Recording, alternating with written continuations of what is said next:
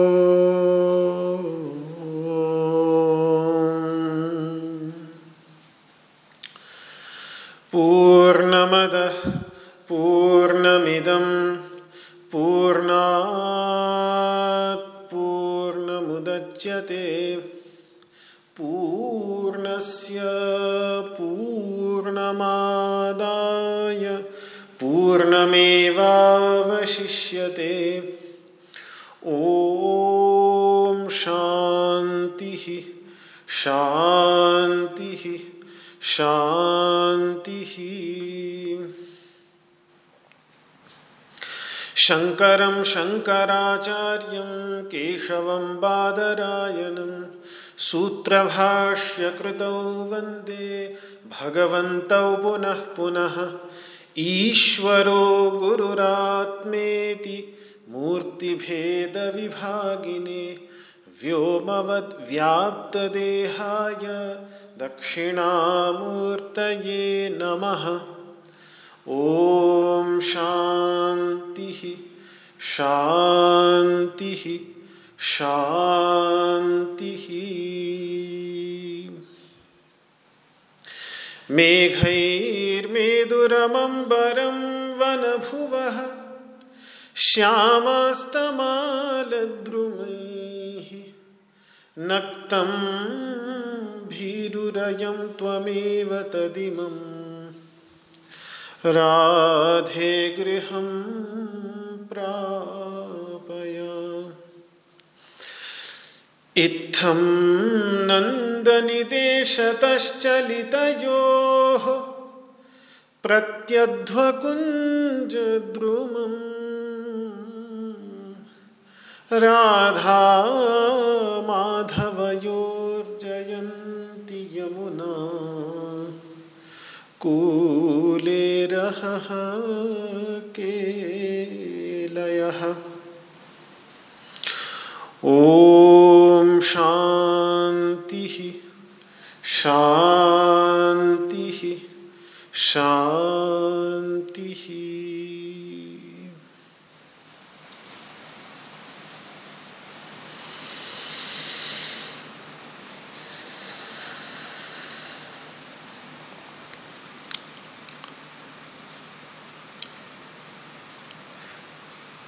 श्रीमद् भगवद गीता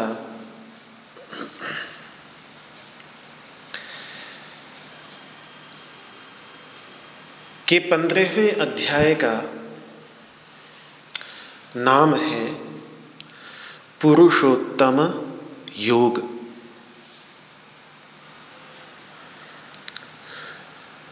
क्योंकि इस अध्याय में पुरुष उत्तम उत्तम पुरुष का निरूपण करते हुए उसके साथ संयोग या उस पर समाधि का मार्ग प्रशस्त किया गया है। इसीलिए इसका नाम पुरुषोत्तम योग रखा गया है। पुरुषोत्तम कहें, उत्तम पुरुष कहें। एक ही बात है, दोनों ही शब्दों का प्रयोग।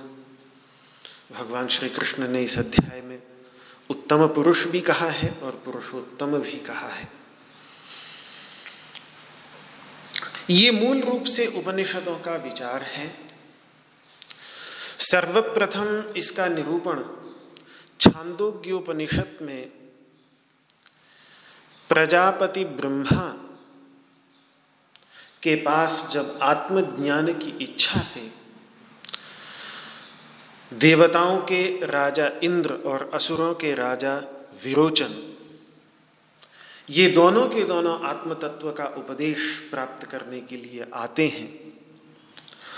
और विरोचन पहली कक्षा के उपदेश को सुनकर ही प्रारंभिक उपदेश को सुनकर ही शरीर ही आत्मा है, ऐसा गलत समझकर, लेकिन अपने को कृतकृत्य मानकर कि बस मुझे आत्मज्ञान हो गया। ऐसा मानकर चले जाते हैं वापस, लेकिन इंद्र को लगता है कि इसमें कुछ बात जमी नहीं। उन्होंने अंधश्रद्धा न की विरोचन ने की। विरोचन ने कहा कि ब्रह्मा जी कह रहे हैं, जो कह रहे हैं ठीक ही होगा। इस बात को जैसा कह रहे हैं, वैसा ही मान लेना चाहिए। और कृतकृत्य होकर चले गए। शरीर को ही आत्मा मानकर। लेकिन इंद्र को लगा, इंद्र ने बुद्धि लगाई, थोड़ा तर्क लगाया। तब उनके समझ में आया कि हो न हो प्रजापति ब्रह्मा जी कहना तो कुछ और चाह रहे थे, लेकिन मैं कुछ और समझ बैठा हूँ। तो मुझे पुनः उनके पास में जाकर प्रश्न पूछना चाहिए। आत्म संबंधी तो विरोचन एक बार में कृतकृत्य होकर चला जाता है, लेकिन देवराज इंद्र चार बार लौट कर जाते हैं ब्रह्मा जी के पास। चार बार। चौथी बार में जाकर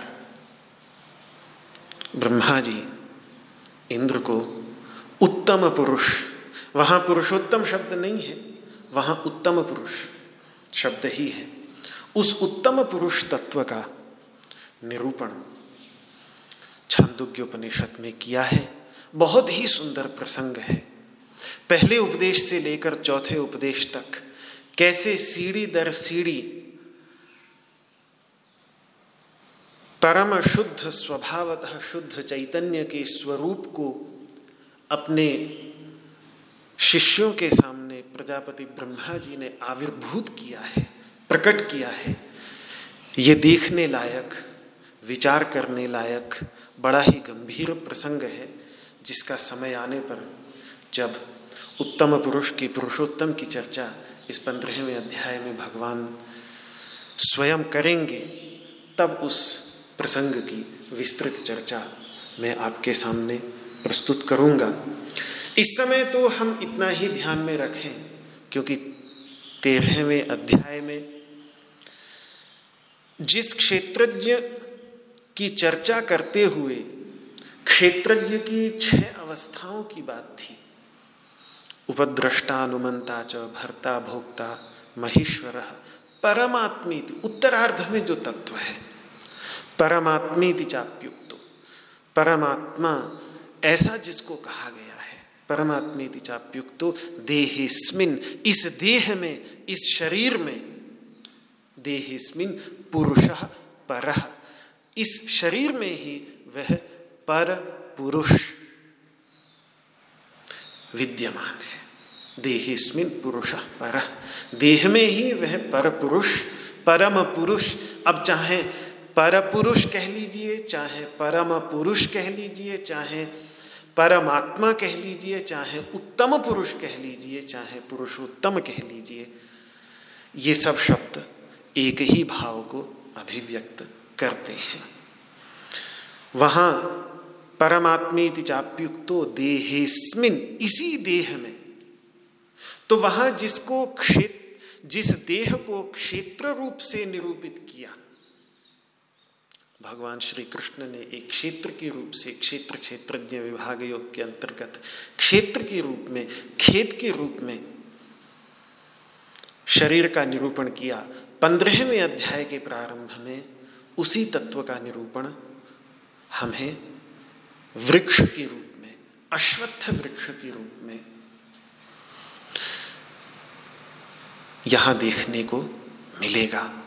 और उसी अश्वत्थ वृक्ष के मूल के रूप में उसी अश्वत्थ वृक्ष के सार रूप से जो तत्व विद्यमान है उसी को ही उत्तम पुरुष या पुरुषोत्तम कहेंगे।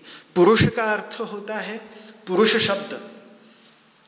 दोबारा याद दिला दूँ पहले भी, भी कह चुका हूँ कि पुरुष शब्द के दो अर्थ होते हैं। या तो ये पूरी आप्यायने धातु से बनता है, जिससे पूर्ण शब्द भी बनता है। तो पुरुष का अर्थ हो गया पूर्ण। ये हमें दिखता भी है। उपनिषद के अंतर्गत एक मंत्र है, तेनेदम पूर्णम पुरुषेण सर्वम। उस पर पुरुष परम पुरुष के द्वारा यह सब कुछ पूर्ण है, भरा हुआ है, व्याप्त है। तो एक तो पुरुष शब्द का अर्थ होता है सर्वव्यापक तत्व। वह तत्व जो सर्वत्र व्यापक है। एक पुरुष का ये अर्थ हो गया। और दूसरा पुरुष शब्द का अर्थ होता है पुर, यानी नवद्वार पुर यानी ये शरीर। नौ द्वार वाला जो ये अयोध्या नगरी है, मानव शरीर, अष्टाचक्र, नवद्वारा, देवानाम, पूर, अयोध्या ये जो अयोध्या नगरी है, इस अयोध्या नगरी का जो स्वामी, इसके अंतर्गत विद्यमान जो यजनीय पुरुष, पूजनीय तत्व है, उसके अंतर्गत जैसा अथर्ववेद कह रहा है कि जो यक्ष यक्ष का अर्थ होता है, बाद में पुराणों के अंतर्गत यक्ष का अर्थ चाहे कुछ और होता हो, लेकिन वेदों के अंतर्गत, उपनिषदों के अंतर्गत जब यक्ष शब्द आता है, केनोपनिषद इत्यादि स्थानों में तो ब्रह्म तत्व के लिए ही यक्ष शब्द का प्रयोग है, क्योंकि यक्ष का अर्थ होता है यजनीय यज धातु से बनता है। जो सबसे अधिक पूजनीय तत्व हो, सबसे अधिक पवित्र तत्व हो, उसी को ही यक्ष कहते हैं। तो वो जो तत्व इस अयोध्या नगरी के अंतर्गत इसके स्वामी रूप से जो तत्व विद्यमान है, उसी को ही पुरुष ये भी एक पुरुष शब्द का अर्थ करते हैं। और इस पुरुष की कई अवस्थाएँ भगवान ने पीछे बताई। उनमें से जो उसकी वास्तविक अवस्था है, सर्वोत्कृष्ट अवस्था, बाकी अवस्थाएँ उपाधि के भेद से भेद प्रतीत सा होता है, लेकिन वास्तव में जो उसकी वास्तविक अवस्था है वही है ये उत्तम जिसको कह रहे हैं, क्योंकि अन्य जो उपाधिकृत निकृष्ट अवस्थाएँ हैं, उपाधि के परिणाम स्वरूप जो सीमित अवस्थाएँ हैं, जो गुणों के संसर्ग में आ जाने के कारण, गुणों के संबंध में आ जाने के कारण, जो गुणों के रंग में रंगी हुई अवस्थाएँ हैं, उन सभी अवस्थाओं से उत उत यानी ऊपर। अच्छा अब छह अवस्थाएँ गिनाई तो छह अवस्था में भी भोक्ता से ऊपर,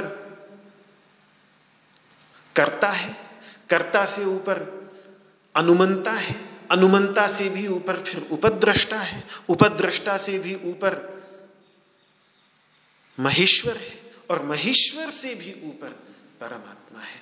परमात्मा से ऊपर कुछ नहीं। वो जो शुद्ध स्वरूप है, उससे ऊपर पुरुषान्न परम किंचित सा काष्ठा, सा परागति, उसी को ही उपनिषद पराकाष्ठा कहती है। उससे ऊपर और कुछ नहीं। ये ऊपर नीचे का क्या भाव है, ये आगे और इस पर विचार करेंगे। अभी यही समझें कि इन सबसे ऊपर उत उत का अर्थ होता है ऊपर, और तम सर्वाधिक, तम का अर्थ होता है उत, ऊपर, उत्तर, दो में से अधिक और उत्तम सबसे अधिक। तो इसीलिए पुरुषोत्तम का अर्थ हो गया कि सर्वोत्कृष्ट चैतन्य, अपनी शुद्धता की पराकाष्ठा के परिणाम स्वरूप जितने उसमें आगंतुक, प्रकृति के संसर्ग से जो जो आगंतुक धर्म आ गए थे, उन सभी आगंतुक धर्मों से विमुक्त, पूर्ण रूप से विमुक्त होने के कारण, जो सर्वोत्कृष्ट शुद्ध चैतन्य तत्व है, उसी को ही यहाँ उत्तम पुरुष, पुरुषोत्तम शब्द से कह रहे हैं। ये अध्याय पंद्रहवा अध्याय बहुत ही महत्वपूर्ण है। और ये बात हमें ध्यान में आती है जब इस अध्याय के अंतिम श्लोक को हम देखते हैं, जो बीसवां श्लोक है। बहुत ही छोटा अध्याय है। मुझे लगता है कि भक्ति योग नामक बारहवा अध्याय इससे थोड़ा और छोटा होगा, जो कि बीस श्लोक दोनों में समान रूप से हैं, लेकिन इसमें कुछ श्लोक अधिक बड़े हैं। तो यदि अक्षरों की गिनती गिनने लगेंगे तो इस अध्याय में अक्षर अधिक मिलेंगे। श्लोक भले ही बराबर हों, लेकिन कुछ श्लोक बड़े हैं। इसीलिए ये अध्याय, बाकी ये दो अध्याय श्रीमद् भगवद गीता के सबसे छोटे अध्याय हैं। बारहवा अध्याय, पंद्रहवा अध्याय, पूरी गीता न भी कंठस्थ कर सके। तो भी अध्यात्म के मार्ग के जिज्ञासु को। ये तीन भाग जो श्रीमद् भगवद गीता के हैं, एक भक्ति योग नामक बारहवा अध्याय, एक पुरुषोत्तम योग नामक पंद्रहवा अध्याय, और एक स्थित प्रज्ञ दर्शन, जो दूसरे अध्याय के अंतिम अठारह श्लोक। जिसमें भगवान श्री कृष्ण ने स्थित प्रज्ञ, जिसकी प्रज्ञा स्थित हो गई है, जिसकी प्रज्ञा शांत हो गई है। वो अठारह श्लोक। तो कुल मिलाकर बीस और बीस, चालीस, अट्ठावन श्लोक होते हैं। सात सौ श्लोकों में से मुझे लगता है कि ये अट्ठावन श्लोक, वैसे तो श्रीमद् भगवद गीता का प्रत्येक श्लोक इतना गहरा है, इतना गंभीर है कि इसमें चयन करते नहीं बनता। मुझे कहने में लगता है कि कैसे चयन करके बोलूँ कि इस अध्याय की अपेक्षाकृत यह अध्याय श्रेष्ठ होगा। इस भावना से मैं नहीं कह रहा। केवल चूँकि ये छोटे हैं, याद करने में अधिक परिश्रम न होगा। इसलिए ये तीन प्रसंग क्योंकि बहुत ही संक्षिप्त हैं और संक्षिप्त प्रसंग होते हुए भी भगवान ने गागर में सागर की तरह यहाँ भक्ति के तत्व को, परब्रह्म तत्व को और योग, योगी, योग की पराकाष्ठा जो समाधि को प्राप्त हो चुका है, ऐसे मनुष्य के स्वभाव को जो भगवान श्री कृष्ण ने इन तीन स्थानों पर निरूपित किया है, ये अपने आप में श्रीमद् भगवद गीता के बहुत ही महत्वपूर्ण बहुत ही महत्वपूर्ण हिस्से हैं। लेकिन मुझे लगता है कि भगवान श्री कृष्ण से अगर कोई पूछता कि श्रीमद् भगवद गीता का सबसे महत्वपूर्ण हिस्सा कौन सा है तो मुझे लगता है वो पंद्रहवा अध्याय चुनते। अगर तीन में से किसी एक को चुनना हो तो शायद पंद्रहवा अध्याय सबसे महत्वपूर्ण होगा। लेकिन सबसे गुह्यतम, सबसे रहस्यमय भी यही है। इसके अर्थ को समझ पाना और अभिव्यक्त कर पाना बहुत ही बहुत ही दुरूह होगा। मेरा प्रयत्न रहेगा कि उपनिषदों में जैसा निरूपण है, उस उपनिषद उस उपनिषदों के निरूपण के प्रकाश को हाथ में लेकर इस पर कुछ प्रकाश डालने का प्रयत्न अपनी समझ के अनुसार मैं करूँगा। बाकी ये भगवान श्री कृष्ण के लिए इतना महत्वपूर्ण इसलिए है क्योंकि वो स्वयं कह रहे हैं। वैसे तो पूरी की पूरी गीता शास्त्र है, लेकिन उस गीता के अंतर्गत ये पंद्रहवा अध्याय अपने आप में एक संपूर्ण शास्त्र है। इसीलिए पंद्रहवें अध्याय के अंत में भगवान कहेंगे कि इति गुह्यतम शास्त्रम इदम उत्तम मया नघ। एतद बुद्ध्वा बुद्धिमान सैत कृतकृत्यश्च भारत। हे भारत, हे अनघ, हे निष्पाप अर्जुन। भाद ज्ञान में रत रहने वाले अर्जुन, ये मैंने तुझे गुह्यतम शास्त्र, अत्यधिक गोपनीय शास्त्र तुझे बताया। तो एक केवल पंद्रहवें अध्याय को ही भगवान शास्त्र कह रहे हैं। और एतद बुद्धवा बुद्धिमान स्यात। अगर इस पंद्रहवें अध्याय को कोई साधक पूरी तरह से समझ ले तो बुद्धिमान सियात, फिर वो बुद्धिमान हो जाता है। कृतकृत्यश्च भारत, और कृतकृत्य हो जाता है। ये पंद्रहवें अध्याय के अंत में भगवान ने इस पंद्रहवें अध्याय की महिमा जितनी स्वयं कही है, इतनी श्रीमद् भगवद गीता की किसी अन्य भाग की इतनी स्पष्ट महिमा न कही होगी। यही कारण है कि भारतीय वैदिक सनातन परंपरा के अंतर्गत ये पंद्रहवा अध्याय सभी को याद हो जाए और कभी किसी को भूले नहीं, क्योंकि अनध्याय विषम विद्या। अगर बार बार दोहराव नहीं तो विद्या भी विश्व बन जाती है। भूल जाती है। और भूल जाने पर आधा कचरा ज्ञान कष्टकारक होने के कारण विष बन जाता है। इसीलिए उसको प्रतिदिन दोहराते रहना पड़ता है। तो एक भारतीय संत परंपरा में ये सहज बन गया है कि मध्य, मध्यान्हकालीन भोजन से पहले अधिकतर सभी आश्रमों में ऋषिकेश, हरिद्वार और अन्य जो जितने भी तीर्थ क्षेत्र हैं इस भारत भूमि के अंतर्गत, उन सभी आश्रमों में भोजन करने से पहले पहले सब लोग बैठकर पंद्रहवें अध्याय का पाठ कर ही लेते हैं।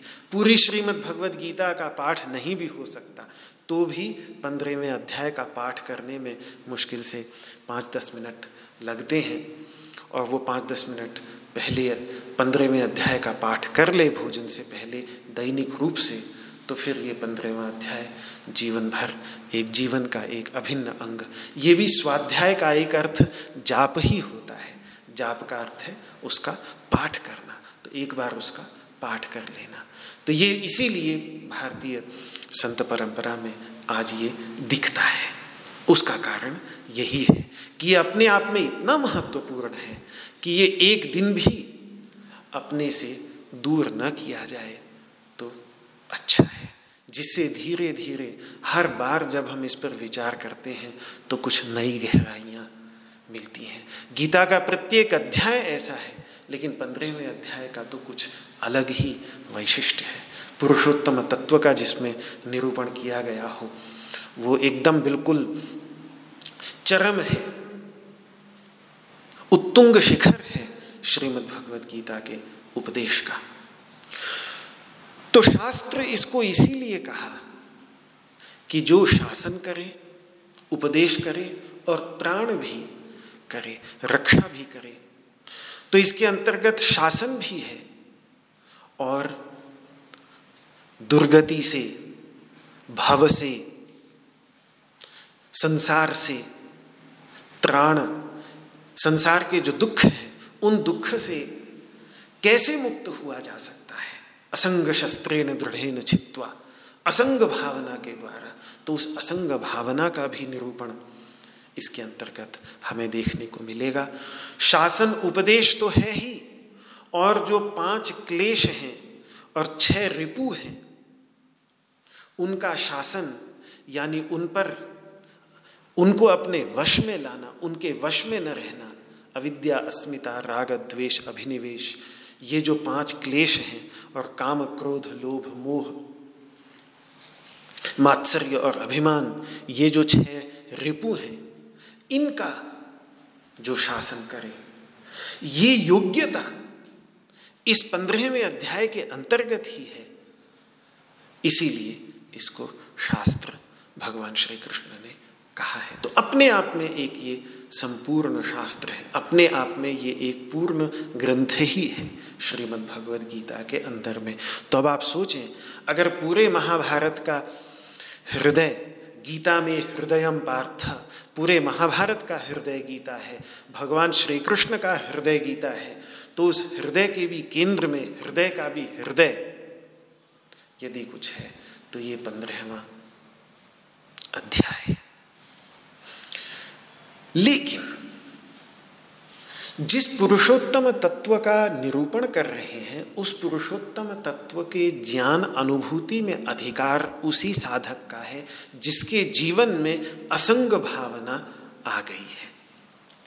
जब तक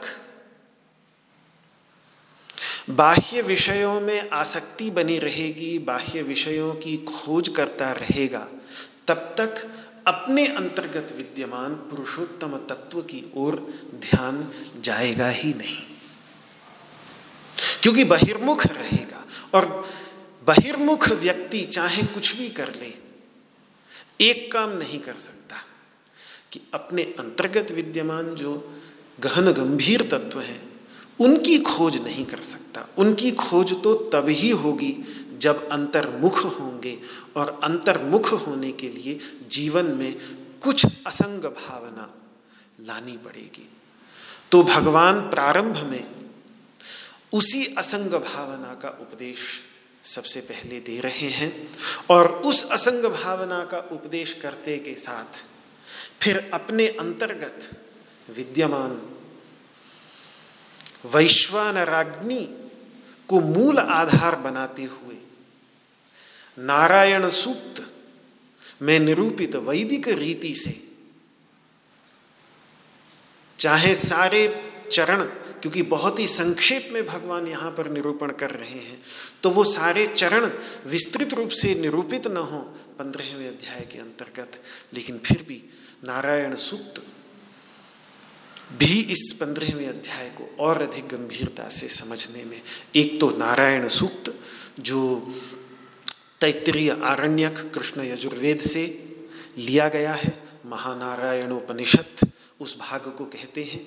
तैतरीय आरण्यक जो ग्रंथ है कृष्ण यजुर्वेद का, उसके अंत में दो उपनिषद हैं। एक तो तैतरीय उपनिषद, जो प्रसिद्ध ही है, दस उपनिषदों में और उसके उपरांत तैतरीय उपनिषद की समाप्ति के उपरांत तैतरीय आरण्य के अंतर्गत ही हमें जो उपनिषद भाग मिलता है, उसको कहते हैं महानारायणोपनिषद। और उस महानारायणोपनिषद का सार है नारायण सूक्त। जैसे पुरुष सूक्त है, उसी प्रकार से नारायण सूक्त है। तो उस नारायण सूक्त के भी प्रकाश में इस अध्याय पर विचार करेंगे, नारायण सूक्त का प्रकाश लेंगे, उत्तम पुरुष का जो निरूपण छांदोग्य उपनिषद में है, उसका प्रकाश लेंगे। तो जब श्रौत प्रकाश हमारे हाथ में होगा तो अपनी दृष्टि की क्षमता जितनी होगी, उस क्षमता के आधार पर कुछ तो अवश्य ही दिखेगा इस अध्याय के अंतर्गत ये मेरा पूर्ण विश्वास है। भले ही इसकी पूरी गहराई में मैं अभी अपने को उतरने के योग्य समझूं, न समझूं, मुझे नहीं लगता कि पूर्ण गहराई तक उतर पाऊँगा, लेकिन फिर भी कुछ दूर तक तो अवश्य ही इस प्रकाश में देखने की योग्यता रहेगी। तो इसी, ये जो असंग भावना जब तक जीवन में नहीं आती, तब तक इस ज्ञान में अधिकार नहीं बनता और अधिकार नहीं बनता का तात्पर्य यही है कि व्यक्ति सुन भी ले तो इसकी गहराई की ओर, क्योंकि ये गहराई तो अपने अंतर्गत है, शब्द तो हम सुन लेंगे, लेकिन अपने अनुभव के साथ न जोड़ पाएँगे, यदि असंग भावना न होगी। और जब अपने अनुभव के साथ नहीं जोड़ पाएँगे तो फिर इस इन इन श्लोकों के अंतर्गत जो इनकी वास्तविक गहराई है, वो गहराई हाथ में से निकल जाएगी। इसीलिए जीवन में असंग भावना आए, इसी असंग भावना की आवश्यकता को स्पष्ट करने के लिए भगवान यहाँ सबसे पहले वृक्ष का रूपक देकर संसार वृक्ष का वर्णन कर रहे हैं, जिससे उस संसार वृक्ष का पहले वर्णन करेंगे, फिर उस संसार वृक्ष के प्रति असंग भावना का निरूपण करेंगे। तो यहाँ वृक्ष के रूपक से भगवान कहना क्या चाहते हैं? इससे पहले कि वृक्ष के रूपक को हम देखें तो देखिए, जब हमारा कोई गंतव्य स्थान हो, हमें कहीं जाना हो, दूर कहीं तो गंतव्य स्थान पर मार्ग में कदाचित आधी तूफ़ान के कारण कोई बड़ा वृक्ष आ गिरता है। तो इतना बड़ा है कि उसको चढ़कर पार नहीं किया जा सकता। स्वयं यदि हम रथ में यात्रा कर रहे हों तो तो संभव ही नहीं है। आजकल लोग गाड़ियों में यात्रा करते हैं, तब भी संभव नहीं होता। कोई बड़ा पेड़ आंधी तूफ़ान में उखड़ के गिर जाता है। तो रास्ते को रोक देता है तो दोनों ओर घंटों तक ट्रैफ़िक रुका रहता है। उसको काटना पड़ता है, उसको हटाना पड़ता है। जब तक उसको काटेंगे नहीं, जब तक उसको हटाएँगे नहीं, तब तक आगे मार्ग पर चला नहीं जा सकता। ऐसा ही कुछ ये संसार वृक्ष भी उखड़ा हुआ जड़ इसकी ऊपर की ओर, शाखाएँ नीचे की ओर उखड़ा हुआ पड़ा है। हमारे ततः पदम तत्परिमार्गितव्यम यस्मिन गता न निवर्तन्ति भूय। उस परम पद की प्राप्ति के मार्ग में जहाँ से लौटना नहीं होता, जिसकी खोज अनजाने से ही सही, प्रत्येक मानव अज्ञान पूर्वक प्रत्येक प्राणी उस पद की खोज कर रहा है। पता न हो चाहे, लेकिन खोज उसी की है, क्योंकि मूल में तत्व वही है। वहीं से आया है, वहीं जाना है। सहज अपने अंतर्गत एक खोज चलती रहती है, लेकिन बीच में जो ये वृक्ष आ जाता है मार्ग में तो जब तक इस वृक्ष को काटकर किनारे न करेंगे, तब तक अपने गंतव्य स्थान, अपनी मंजिल को प्राप्त न कर सकेंगे, ढूंढ न सकेंगे। ये मधुसूदन सरस्वती जी ने बहुत सुंदर ढंग से इस वृक्ष के रूपक के माध्यम से अपनी टीका के अंतर्गत बहुत सुंदर तरीके से समझाया और यही कहा कि अब उसको काटना है तो काटने का तरीका एक ही है कि असंग भावना अपने जीवन के अंतर्गत। असंग इसीलिए असंग भावना को शस्त्र, भगवान ने यहाँ पर कहा है, शस्त्र यानी कुल्हाड़ी। जो कुल्हाड़ी दिख रही है, जो शस्त्र शस्त्र का अर्थ होता है शमसच्छेदने काटने वाला। दूर से जो फेंका जाए, उसको अस्त्र बोलते हैं और हाथ में रखकर जिससे काटा जाए, उसको अस्त्र उसको शस्त्र बोलते हैं। शस्त्र और अस्त्र में ये थोड़ा सा भेद होता है। तो इसीलिए भाले को यदि कोई दूर से फेंके, बाण को कोई दूर से फेंके, गोली वगैरह कोई दूर से चलाए तो उन सब के लिए अस्त्र शब्द का प्रयोग होता है। और शस्त्र तलवार है, तलवार शस्त्र है, कुल्हाड़ी शस्त्र है, चाकू शस्त्र है, जिससे हाथ में रखकर जिसको काट, जिससे काटा जाए, फेंक के न मारा जाए, बल्कि हाथ में रखकर जिससे काटा जाए, उसको बोला जाता है शस्त्र। तो यहाँ असंग भावना को ही शस्त्र कहा है। आध्यात्मिक दृष्टि से महर्षि परशुराम के हाथ में विद्यमान जो कुल्हाड़ी है, या महामुनि पतंजलि के हाथ में कभी कभी हमें उन उनके कुछ स्वरूपों में उनके हाथ में तलवार दिखाई देती है। ये आध्यात्मिक दृष्टि से जब इन शस्त्रों, इन तलवार, कुल्हाड़ी इत्यादि शस्त्रों का अर्थ आध्यात्मिक दृष्टि से अर्थ निकाला जाता है तो ये उनकी असंग भावना के ही प्रतीक बनते हैं। ये असंग भावना उन्होंने अपने जीवन में पूरी तरह से वो ले आए हैं। इसीलिए उन्होंने अपने हाथ में ये असंग भावना का प्रतीक रूप शस्त्र, महामुनि पतंजलि तलवार के रूप में भगवान परशुराम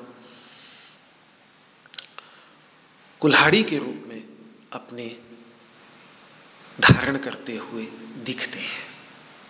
तो देखिए, वैसे, क्योंकि अब इसका निरूपण वैसे भी बहुत अधिक आवश्यक है, क्योंकि ज्ञान षटक चल रहा है, ज्ञान का निरूपण करना है, कुछ ज्ञान का निरूपण कर चुके हैं तेरहवें अध्याय के अंतर्गत, और पर तेरहवें अध्याय में परमात्म तत्व ब्रह्म तत्व का बहुत ही संक्षिप्त निरूपण दो तीन श्लोकों में किया बस। बाकी क्षेत्र क्षेत्रज्ञ विभाग में ही पहले ज्ञ तत्व का निरूपण करते हुए दो तीन श्लोकों में निरूपण किया और फिर अंत में प्रकाश आकाश का दृष्टांत देते हुए दो तीन श्लोकों के अंतर्गत वहाँ पर निरूपण किया। परमात्म तत्व का। इससे अधिक परमात्म तत्व का निरूपण तेरहवें अध्याय में नहीं हुआ। चौदहवें अध्याय पूरा का पूरा तीन गुणों के निरूपण में समाप्त हो गया और गुणातीत अवस्था को प्राप्त हो चुके, साधक का निरूपण करने में समाप्त हो गया। लेकिन परमात्मा तत्व का निरूपण जैसा होना चाहिए था, वैसा न हुआ। ये हमको दिखेगा पंद्रहवें अध्याय के अंतर्गत, पुरुषोत्तम तत्व के रूप में भगवान उस ओर ध्यान को आकर्षित करेंगे। तो ये एक ज्ञान का बिल्कुल केंद्रित केंद्र भूत जो छह अध्याय हैं तो आप सोचें कि तेरहवा अध्याय, चौदहवा अध्याय, पहले दो अध्याय हो गए। उनके बीच में ये जो तीसरा अध्याय है, बिल्कुल केंद्र में है, ज्ञान षटक के बिल्कुल बीचों बीच है। आगे सोलहवें, सत्रहवें अठारह तीन अध्याय उधर, दो अध्याय इधर और बिल्कुल बीच में।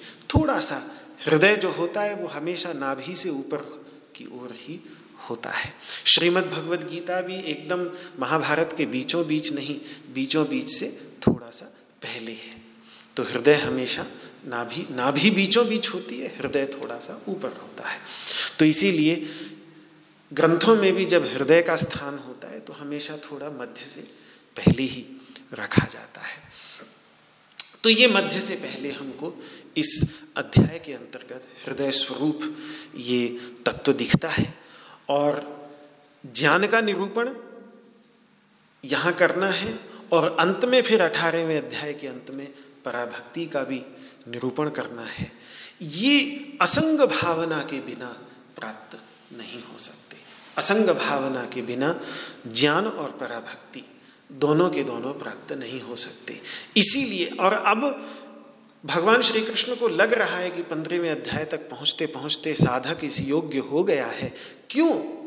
क्योंकि पूर्ण कामी अगर अगर असंग भावना जरासी भी नहीं आई, वैराग्य भावना जरासी भी नहीं आई तो कर्मयोग का निरूपण पहले छह अध्यायों में किया। बीच वालों के लिए जिनके अंतर्गत कुछ असंग भावना कर्मयोग के परिणाम स्वरूप आई, लेकिन अभी पूर्ण असंग भावना नहीं आई, उनके लिए साधन रूपा अपरा भक्ति का निरूपण भगवान ने फिर छह, बीच के छह अध्यायों में किया। अब साधना करता चला आ रहा है यदि साधक इन सब का श्रवण करते हुए तो अब तेरहवें, चौदहवें अध्याय तक पहुँचते पहुँचते उसकी, उसके अंतर्गत निश्चय ही कुछ असंग भावना की योग्यता आ गई है। इसीलिए भगवान अब यहाँ असंग भावना का सूत्र देने के लिए ये निरूपण यहाँ पर कर रहे हैं। पहली बात और दूसरी बात यह है कि चौदहवें अध्याय के अंत में भी अगर आप देखें तो माम चयो व्यभिचारेण भक्ति योगे न सेवते, सगुणान समतीत्यतान ब्रह्म भूयाय कल्पते।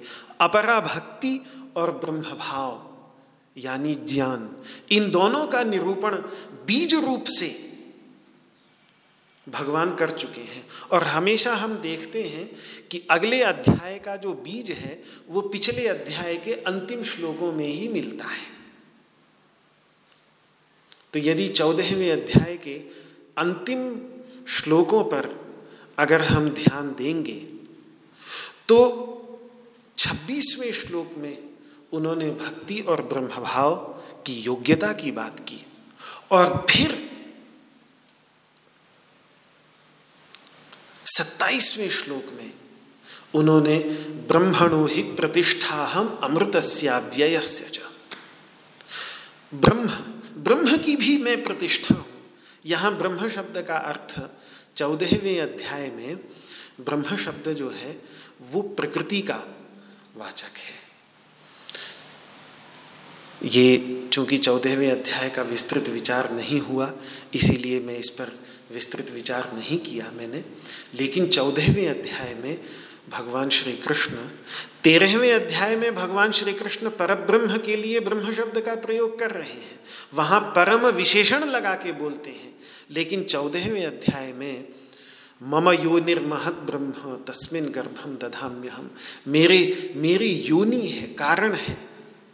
प्रकृति वो महत ब्रह्म, और तासाम ब्रह्म महद्यो निरहम बीज प्रद पिता। ब्रह्म शब्द का दो बार चौदहवें अध्याय के तीसरे तीसरे श्लोक में और चौथे श्लोक में भगवान ने ब्रह्म शब्द का प्रयोग प्रकृति के लिए किया है। उसी ब्रह्म की, उसी ब्रह्म यानी प्रकृति की प्रतिष्ठा, वो कह रहे हैं कि मैं हूँ। उस प्रकृति, उस शक्ति स्वरूपा प्रकृति का भी आधारभूत जो चैतन्य तत्व है, वो चैतन्य तत्व मैं ही हूँ।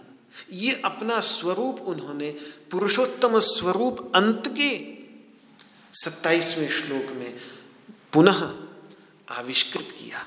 शाश्वत धर्म की भी प्रतिष्ठा में हूँ और ऐकांतिक सुख की भी प्रतिष्ठा मैं हूँ। शाश्वत धर्म जो है, धर्म की मर्यादा की भी मूल प्रतिष्ठा में ही हूँ और परम ऐकांतिक जो सुख है परमानंद है, उसकी प्रतिष्ठा भी मैं ही हूँ। तो तीन बातों की प्रतिष्ठा वहाँ पर उन्होंने कही कि एक तो माया, प्रकृति, उसकी जो, उसकी भी प्रतिष्ठा में ही हूँ। जो अव्यय तत्व है, उसकी भी प्रतिष्ठा में ही हूँ। और शाश्वत धर्म की भी प्रतिष्ठा में ही हूँ। ये शाश्वत धर्म की प्रतिष्ठा हमें मर्यादा पुरुषोत्तम का जो अवतार है उस अवतार के अंतर्गत शाश्वत धर्म की प्रतिष्ठा दिखाई देगी और सुखस्य से ऐकांतिक जो ऐकांतिक परमानंद, रसो वैसा रसस्वरूप जो परमानंद सुख स्वरूप जो परमानंद है, उस परमानंद की प्रतिष्ठा भी मैं ही हूँ।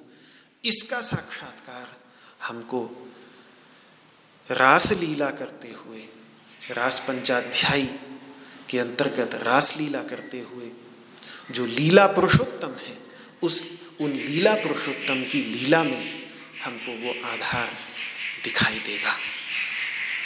तो एक और शाश्वत धर्म की प्रतिष्ठा मर्यादा पुरुषोत्तम के अंतर्गत, और ऐकांतिक सुख, आत्यंतिक सुख, जिस सुख से बढ़कर कोई और सुख नहीं, उस सुख की पूर्ण प्रतिष्ठा। हमको लीला पुरुषोत्तम के अंतर्गत दिखती है। तो ये जो पुरुषोत्तम तत्व, हालाँकि शब्द नहीं बोला उन्होंने सत्ताईसवें श्लोक में, चौदहवें अध्याय के अंतिम श्लोक में, लेकिन पुरुषोत्तम तत्व की ओर इशारा कर दिया। यही वो पुरुषोत्तम तत्व है, जिस पुरुषोत्तम तत्व का फिर कुछ और विस्तृत निरूपण पंद्रहवें अध्याय में, और उस पर अपने ध्यान को केंद्रित करते हुए, अपने उपदेश की भावना को केंद्रित करते हुए भगवान श्री कृष्ण पंद्रहवें अध्याय के अंतर्गत दिखेंगे। दिख, दिखेंगे। तो प्रत्येक आने वाले अध्याय का बीज हमें अंतिम अध्याय के, पिछले अध्याय के अंतिम श्लोक में मिल जाता है। तो ये पंद्रहवें अध्याय का बीज चौदहवें अध्याय के सत्ताईसवें श्लोक में, अंतिम श्लोक में हमें मिलता है। उसी अंतिम श्लोक का ही विस्तार, एक सूत्र जो सत्ताईसवें श्लोक में भगवान ने दिया, उस सूत्र का ही कुछ और विस्तार पंद्रहवें अध्याय के अंतर्गत हमें देखने को मिल रहा है। और जैसा उस प्रसंग से ज्ञात है कि अव्यभिचार भक्ति योग की सेवा कर रहा है और अब ब्रह्म भाव कि योग्य हो गया है, कलपति योग्य हो गया है। तो ये योग्यता जब उसके अंतर्गत आ गई है तो अब और परिश, और उस तत्व को समझ पाने के लिए उसको अपने अंतर्गत, वैसे तो कर्मयोग में ही कर्म के प्रति, कर्म के फल के प्रति असंग भावना धीरे धीरे एक एक बूंद करके भगवान श्री कृष्ण कर्मयोग से ही असंभावना, असंग भावना की घुट्टी पिला रहे हैं शुरू से। लेकिन अब वो घुट्टी थोड़ी मात्रा उसकी बढ़ती चली जाएगी। शुरू में बहुत कुछ बूंदें थी, अब बूंदों की मात्रा बढ़ती चली जा रही है। तो अब सबसे पहले असंग भावना का निरूपण करने के लिए किसके प्रति असंग भावना रखनी है? उसका निरूपण से ये पंद्रहवें अध्याय के निरूपण को प्रारंभ कर रहे हैं। ये वृक्ष का वर्णन आप कहेंगे कि कभी भगवान श्री कृष्ण खेत खेत के रूप में वर्णन करते हैं, कभी वृक्ष के रूप में वर्णन करते हैं।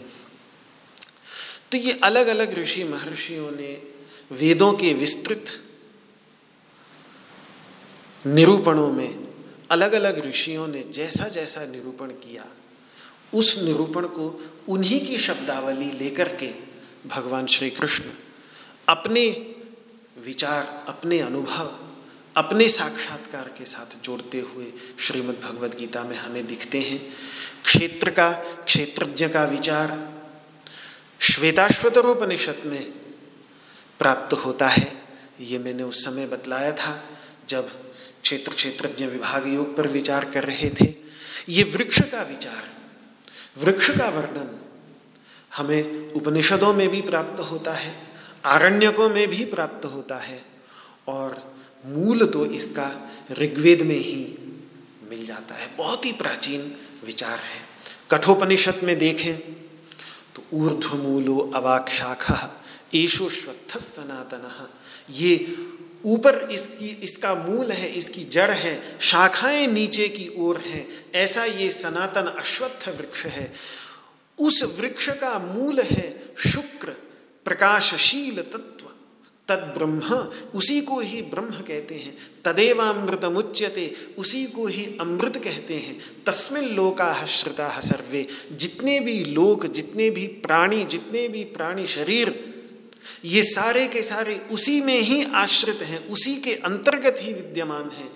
तदुनात्येति कश्चन, कुछ भी उसका अतिक्रमण करके उससे बाहर नहीं। ऐसा इस संसार वृक्ष का वर्णन कठोपनिषद के अंतर्गत प्राप्त होता है। ऐसे ही तैतरीय आरण्य के अंतर्गत बड़ा सुंदर प्रसंग है, जहाँ कुछ परस्पर विरुद्ध बातें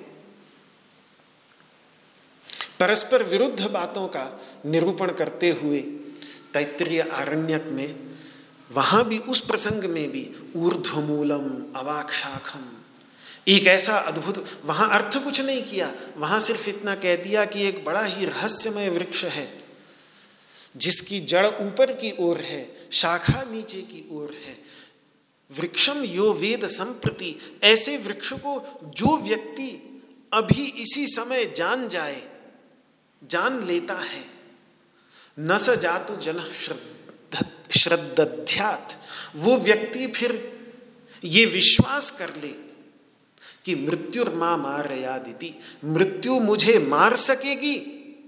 इस विश्वास को जो ये हमारा एक सहज विश्वास होता है प्रत्येक व्यक्ति को, कहीं ना कहीं गहराई में ये पता होता है कि और कुछ निश्चित हो ना हो। मृत्यु ज़रूर निश्चित है। ये सभी को विश्वास होता है। वहाँ वेद भगवान कहता है कि इस विश्वास को ऐसा व्यक्ति छोड़ दे कि मृत्यु मुझे मार सकती है।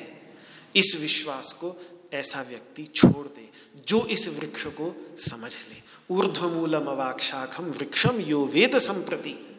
इस वृक्ष को जो जान ले, न सजात जन श्रद्धाध्यात वो व्यक्ति, फिर वो जन, वो सज्जन ऐसी श्रद्धा यानी ऐसे विश्वास को छोड़ दे कि मृत्यु मुझे मार सकता है।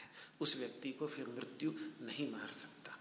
और इसका सबसे प्राचीन स्वरूप ऋग्वेद का एक बहुत ही सुंदर वरुण सूक्त का मंत्र है, जिसमें शुनह शेप तीन प्रकार के बंधनों से उदूर्ध्वम वरुणपाशमस्मदवाधमम विमध्यमम श्रद्धाय अथा वयमादित्य तव व्रते अनागासो अतिथये श्याम। कि ये जो हमारा ऊर्ध्व बंधन है मध्यम बंधन है और अधम बंधन है, तीन प्रकार के जो बंधन है, इन तीन प्रकार के बंधनों से आप हमें मुक्त कर दें। तो ये तीन प्रकार के बंधन और कुछ नहीं, सत्वगुण, रजोगुण और तमोगुण, यही तीन बंधन जिसका विस्तृत निरूपण भगवान श्री कृष्ण ने चौदहवें अध्याय में किया। इन्हीं तीन बंधनों से मुक्त होने की प्रार्थना। शुनशेप की आख्यायिका, बहुत ही प्राचीन आख्यायिका है, जो ऋग्वेद की और ऋग्वेद से संबंधित जो आरण्यक ग्रंथ हैं, उन आरण्य ग्रंथों में ये कथा बहुत ही प्राचीन और बहुत ही सुंदर, बड़ी ही छू जाने वाली आख्यायिका है। तो वहाँ जब बंधन में बंध गए हैं, उस कथा के अंतर्गत बंधन में बंध गए हैं, महर्षि सुनशेप तो तीन प्रकार के बंधनों से मुक्ति की कामना के लिए आदित्य वरुण, जो अदिति के पुत्र आदित्य, बारह आदित्यों में से एक वरुण है, वर्णीय तम तत्व है।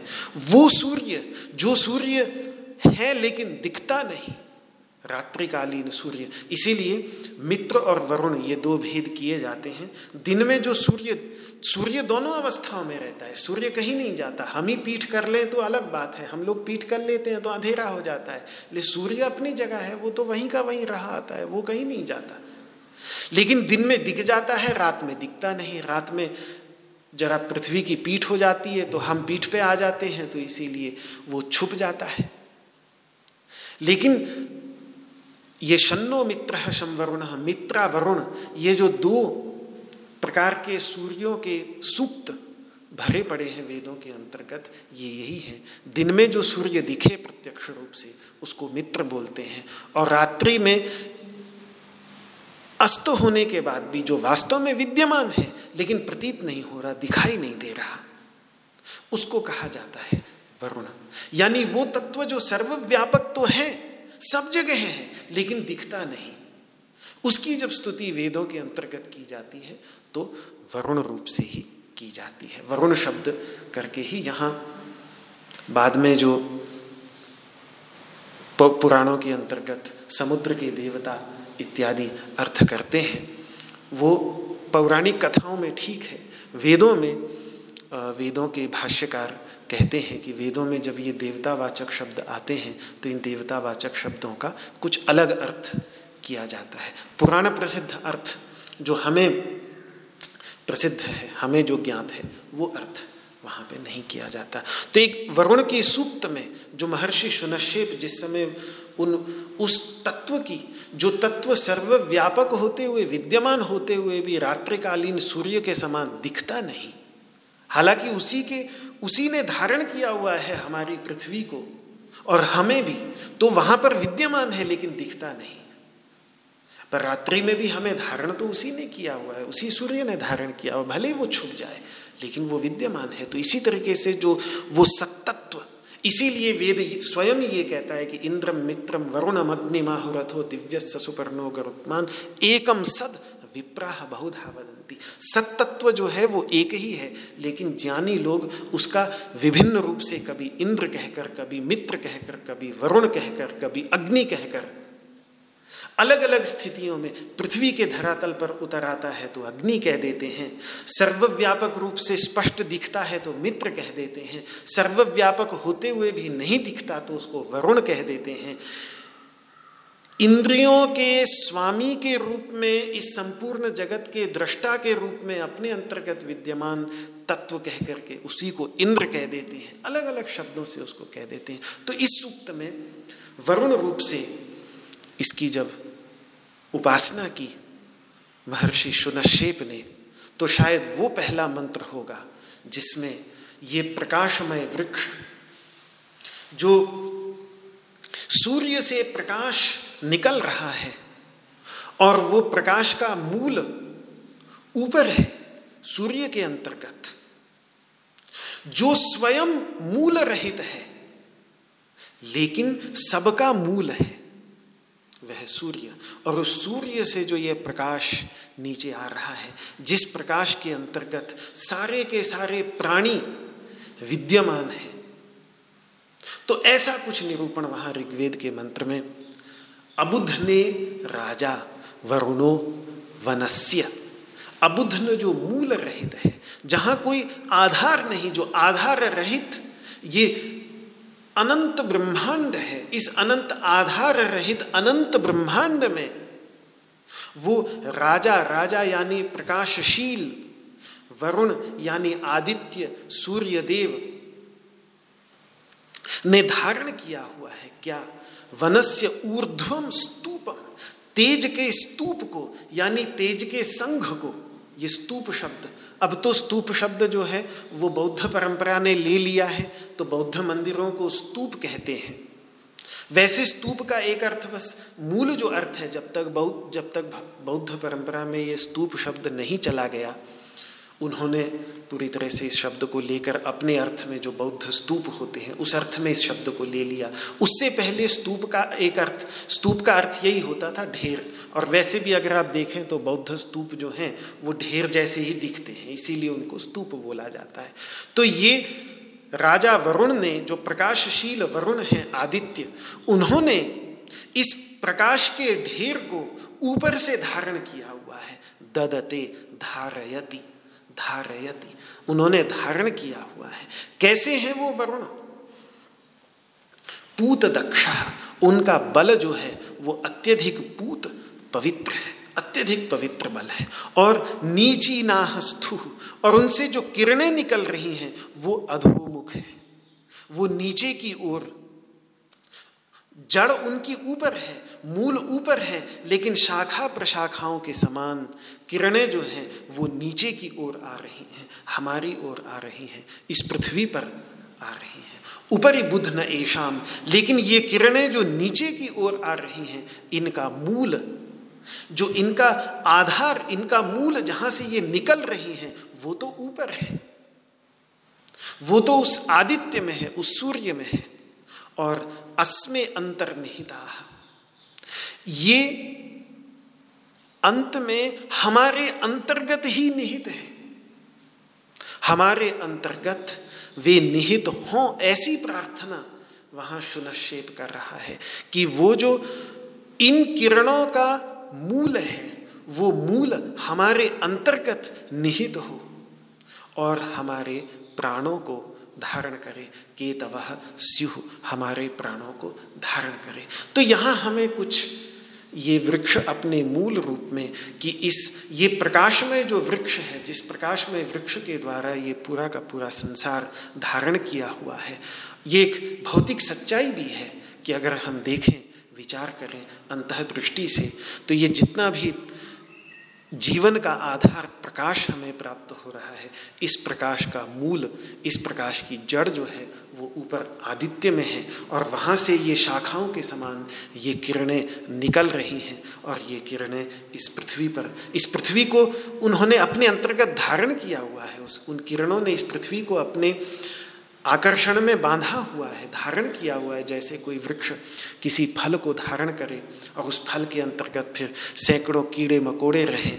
ऐसे इस प्रकाशमय वृक्ष ने इस पृथ्वी को धारण किया हुआ है, जिस पृथ्वी पर हम जैसे सैकड़ों करोड़ों कीड़े पल रहे हैं, जीवित रह पा रहे हैं। पर मूल तत्व जो है, वो वही आदित्य है, जो मूल रहित तत्व में विद्यमान है।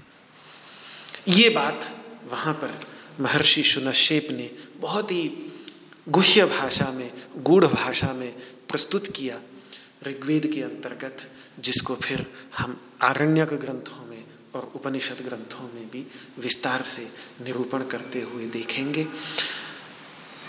मैं कहूँ तो इन सब बातों को समेटते हुए इतना ही कहूँगा कि ये वृक्ष और कुछ नहीं, वही चौबीस तत्व हैं।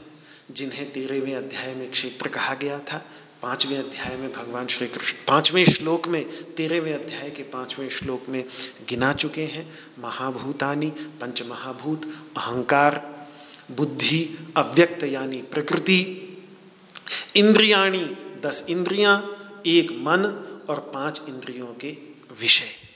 यही तो सब मिलकर के संसार बनता है, और तो इनके अतिरिक्त संसार है ही क्या? ये बाह्य संसार पंच महाभूतों में और पंच विषयों में आ गया, और आंतरिक संसार जो है, वो एकादश इंद्रिय, अहंकार और बुद्धि इसके अंतर्गत आ गया।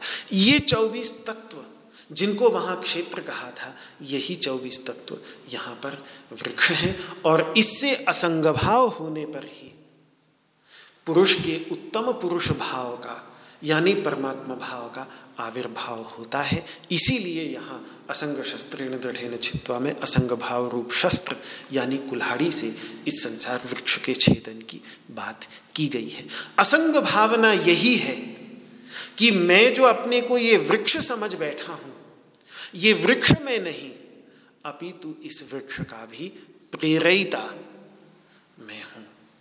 ये स्वरूप समझ पाना, जो हमें वैदिक दश शांति मंत्रों के अंतर्गत, जो एक शांति मंत्र है, त्रिशंकु का, महर्षि त्रिशंकु का वेदानुवचनम, जब उनको अनुभव हुआ तो उनको अनुभव होने के तुरंत बाद, बहुत सुंदर, वो उपनिषदों के तैतरीय उपनिषद के और सामान्य रूप से सभी उपनिषदों के सबसे सुंदर मंत्रों में से एक है, जिसमें सात चरण अनुभूति के उपरांत, तत्व साक्षात्कार हो जाने के उपरांत, क्या सात विचार, क्या सात अवस्थाएँ, क्या सात चरण एक सिद्ध महापुरुष के हृदय में आविर्भूत होते हैं?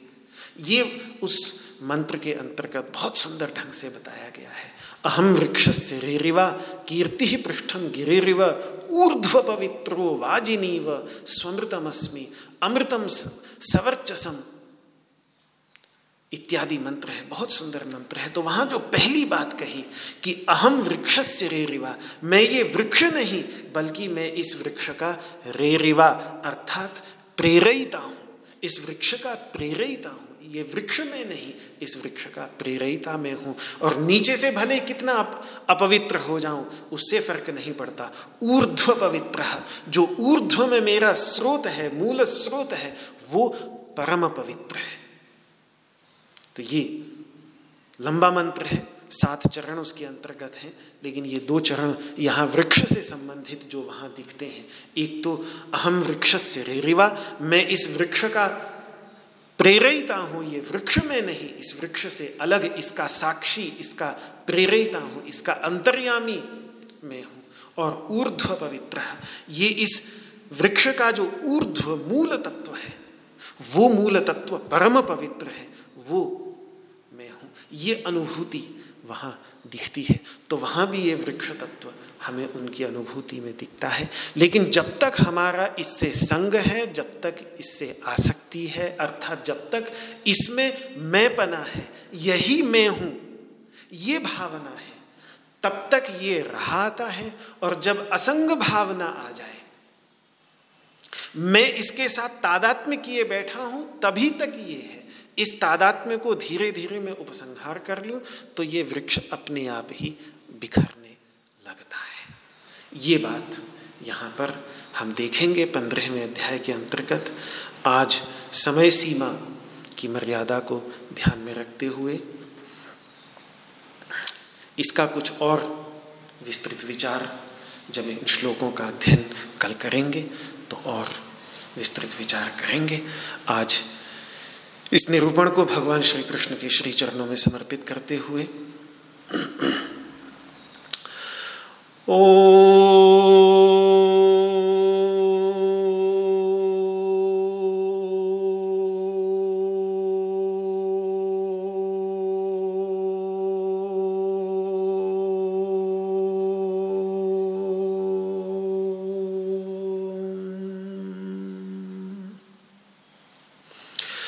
सर्वे भवन्तु सुखिनः, सर्वे सन्तु निरामयाः, सर्वे भद्राणि पश्यन्तु।